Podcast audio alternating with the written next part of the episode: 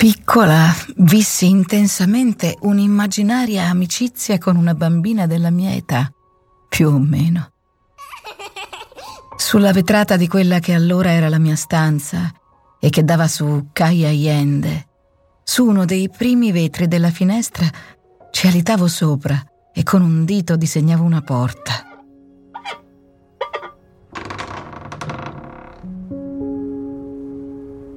Per questa porta uscivo nella mia immaginazione con grande gioia e in fretta attraversavo tutto lo spazio che si vedeva fino a raggiungere una latteria di nome Pinzon.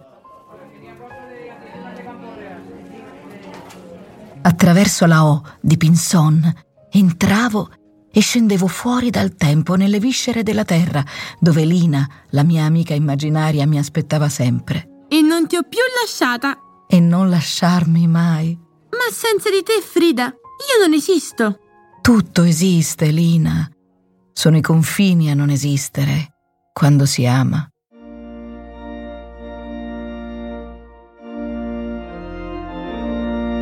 E io, Diego, l'ho amato al primo sguardo. Sapevo che l'avrei sposato. Ah, e lui amava i tuoi quadri, li ha capiti subito. Ne è rimasto folgorato. Me lo ricordo il giorno in cui glieli hai portati. Tutti pensavano che tu fossi pazza ad andare a chiedere una sua opinione. L'opinione del grande Diego Rivera. Io invece pensai, Frida, ce la può fare. Facciamo un passo indietro. Ti va?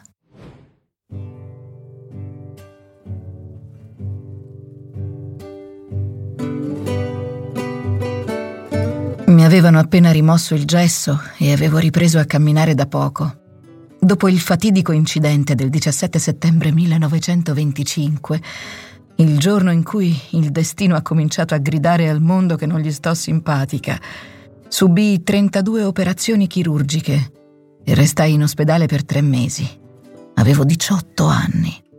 All'apice della giovinezza, quando le mie coetanee scoppiavano di vita e di salute, io trascorsi nove mesi a letto, a dipingere. Non mi restava altro.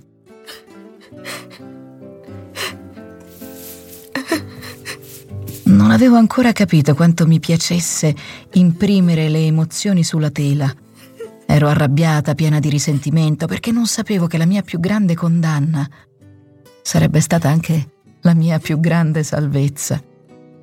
Ma dalla rabbia poi nacque qualcosa dal fango uscì il fiore più bello e io glielo donai. Quel pallone gonfiato di Diego Rivera! E tu, brava, che gli hai tenuto testa.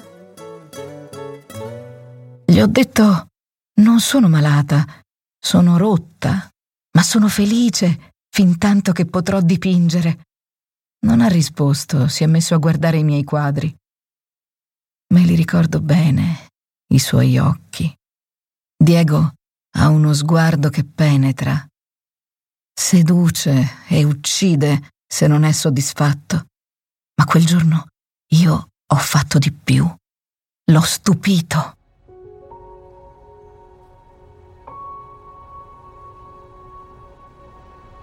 Dipingo autoritratti perché sono spesso sola, perché sono la persona che conosco meglio. Gli ho detto ma da quel giorno ho avuto voglia di conoscere altro. E quell'altro era lui. Ah, gli hai scritto una poesia. Più di una, a dire il vero. Ma questa è la sua memoria. Nella saliva, nella carta, nell'eclisse, in tutte le linee, in tutti i colori, nel mio petto, nel calamaio, in tutto. Diego nelle mie urine, Diego nella mia bocca, nel mio cuore, nella mia follia, nel mio sogno, nelle sue menzogne. Sapevi che aveva dei difetti? Sapevo una cosa sola, Lina, che la vita insiste per essere mia amica e il destino mio nemico. Di lui mi innamorai perdutamente come lui di me, ne sono certa. Ma io non sono nata per amare una sola persona, ora lo so. Nel mio cuore lo spazio è infinito e ancora si dilata. Al primo posto c'è l'arte. Poi c'è Diego. ma non è il solo. Uh, non credo di capire. È perché tu non la conosci. È perché lì non ti ho mai fatta entrare. Lì dove? Di che parli? Di quell'angolo segreto in cui non è mai entrato nessuno, tranne... Lei! Ma allora esiste! Sì, Lina, esiste. Si chiama Georgia. Georgia O'Keeffe. Georgia, Georgia, the whole day through. Just an old sweet song keeps Georgia on my mind. Ci sono storie d'amore troppo grandi per rimanere nell'ombra storie reali di personaggi leggendari, legati indissolubilmente a persone del loro stesso sesso. Per scoprirle, bisogna abbandonare ogni pregiudizio e lasciarsi guidare dall'immaginazione. Questo è The Other Side, dove l'amore non ha limiti e la fantasia non conosce confini.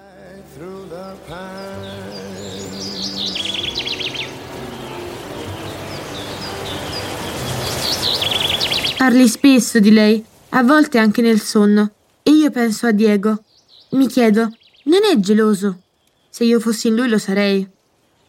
Come si fa a non volerti tutta per sé? Ti dico una cosa, Lina, anche se forse già la sai. Ho subito due gravi incidenti nella mia vita. Il primo è stato quando un tram mi ha travolto. Il secondo è stato Diego Rivera.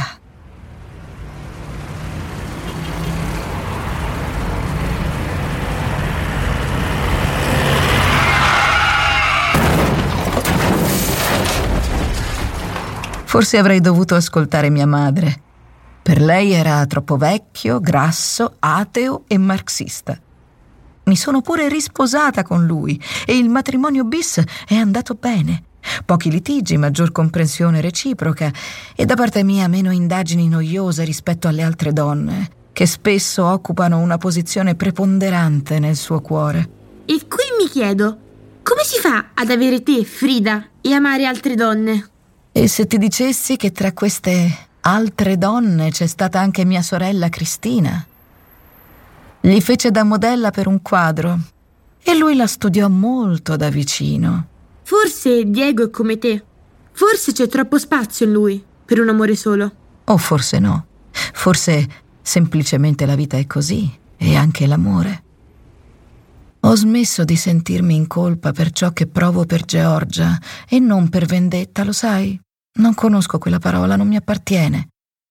È che Georgia mi fa sentire benedetta, nonostante la mia maledizione.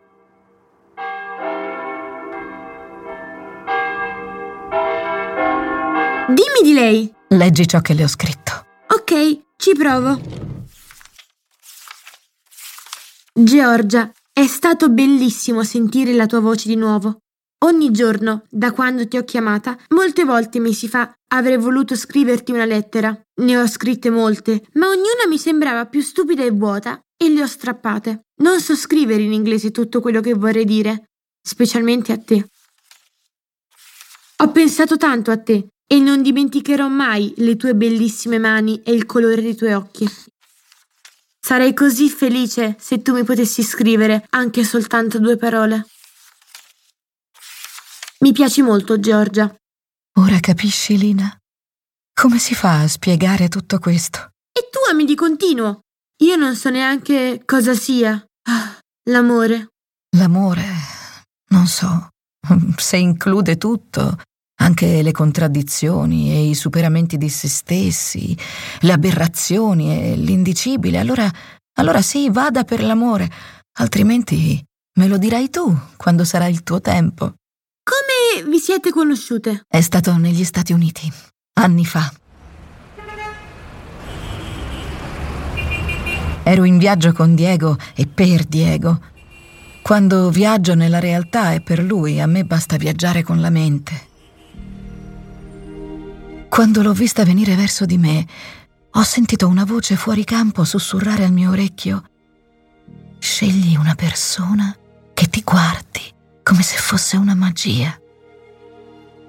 E lei mi ha guardato in quel modo.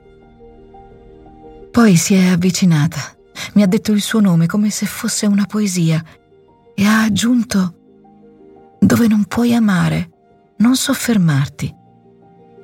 Il giorno dopo a colazione ho chiesto a Diego di restare negli States qualche giorno ancora. Lui ha fatto un ghigno e io ho capito che Georgia piaceva anche a lui.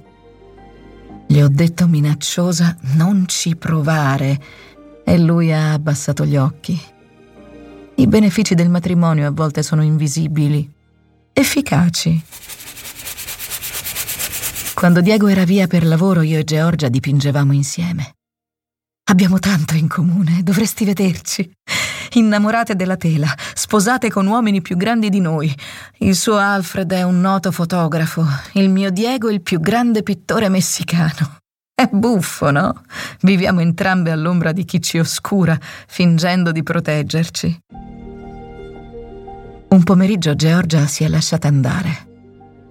Con le labbra ancora ardenti del nostro primo bacio le ho detto tutto d'un fiato non voglio un amore a metà, lacerato, spaccato in due. Mi merito qualcosa di intero, intenso e indistruttibile. Lei mi ha risposto, dipingo i fiori per non farli morire. E io ho capito che il fiore di cui parlava ero io, che ci teneva. Mi sono sentita benedetta e l'ho baciata ancora. Questo amore è come un libro bellissimo, che io però non capisco. E se non si comprende, si può restare ad ascoltare. Certo, continua.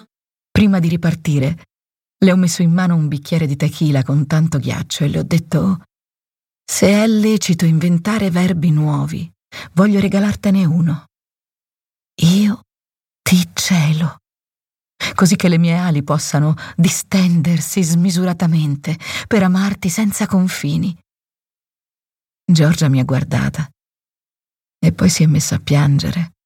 Le ho preso le mani, volevo baciargliele, ma in quel momento è arrivato Diego e abbiamo dovuto lasciarci senza un saluto, senza un addio.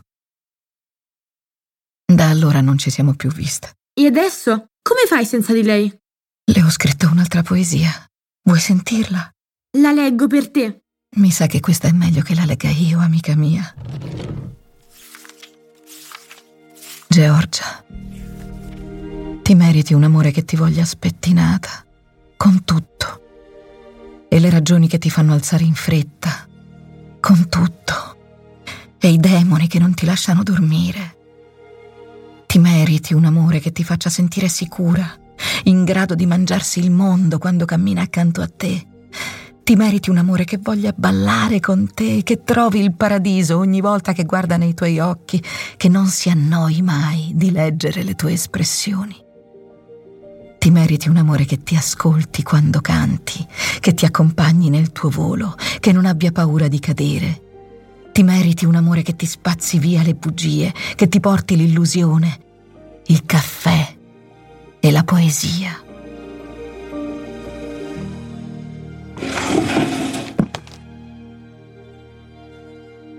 Lina, ascoltami. Adesso promettimi di non rattristarti. Ci provo. A me non resta molto da vivere, lo sai. Non sono mai guarita da quell'incidente. Non sono mai guarita da Diego, né da me stessa. Ma una cosa l'ho capita. Ed è che ogni tic-tac è un secondo della vita che passa, fugge e non si ripete. Con Georgia ho vissuto tutto al massimo e lo rifarei da capo. Rifarei tutto, forse risposerei anche Diego, nonostante i suoi difetti. Ma all'amore di Georgia non rinuncerei mai è stato il più grande dono, assieme all'arte. Adesso Vallina, tornatene nello specchio. Vorrei restare sola col tempo che mi resta. Così finisce l'amore tra Georgia e Frida Kahlo, la pittrice americana e la dolente artista messicana. Anime affini, menti spirituali, bisessuali. Podcast Story.